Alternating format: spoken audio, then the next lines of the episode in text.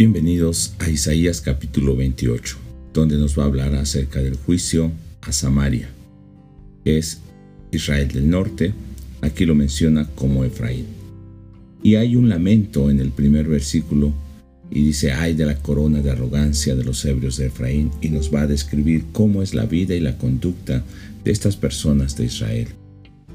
Son arrogantes por la prosperidad que tienen en sus valles fértiles, pero han sido vencidos por el vino. La corona para ellos es precisamente la arrogancia y su ebriedad. Se gozan en esas cosas.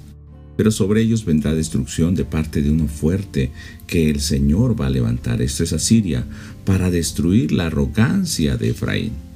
Ellos beben vino en tazones, nos dice Amós 6, verso 6 y 7, y se ungen con los ungüentos más preciosos y no se afligen por el quebrantamiento de José. Por eso el Señor dice que eh, ellos irán a la cabeza de los cautivos. Se han entregado a todo placer, pero se les acerca el día de duelo.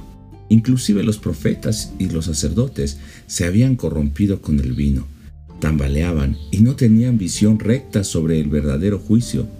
Nos describe que sus mesas de banquetes estaban llenas de vómito. Nos imaginamos la condición de esta gente de Israel, pero parece que es muy similar a nuestros días. Aún dentro de los llamados del pueblo de Dios, se vive como aquellos que no conocen al Señor, en embriagueces y en placeres.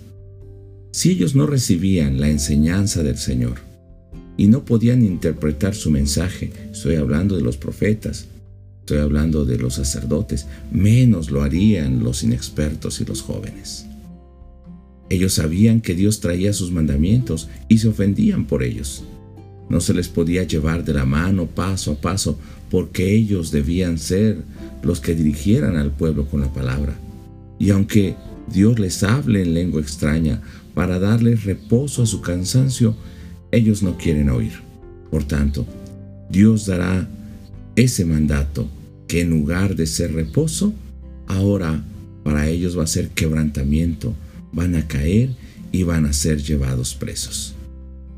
Por eso pensemos hoy, cómo en Isaías 28 en el verso 10 al 12 y posteriormente el verso 13 va a repetir dos veces la misma frase, mandato sobre mandato, mandato sobre mandato, línea sobre línea, línea sobre línea, un poco aquí, un poco allá, y la primera vez hablando acerca del reposo, pero la siguiente vez hablando acerca del quebrantamiento y acerca de la prisión donde serían llevados y enlazados.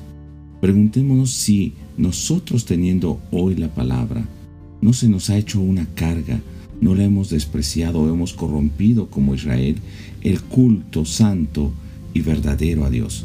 Así que volvamos al Señor el día de hoy y en lugar de ser llevados presos, busquemos esa palabra con gozo, tengamos un entendimiento recto de esa palabra para que sea reposo a nuestra vida y podamos ser verdaderamente guía y enseñanza para aquellos que van iniciando, para aquellos que están en tinieblas, para aquellos que necesitan la instrucción de la palabra de Dios y encuentren el reposo.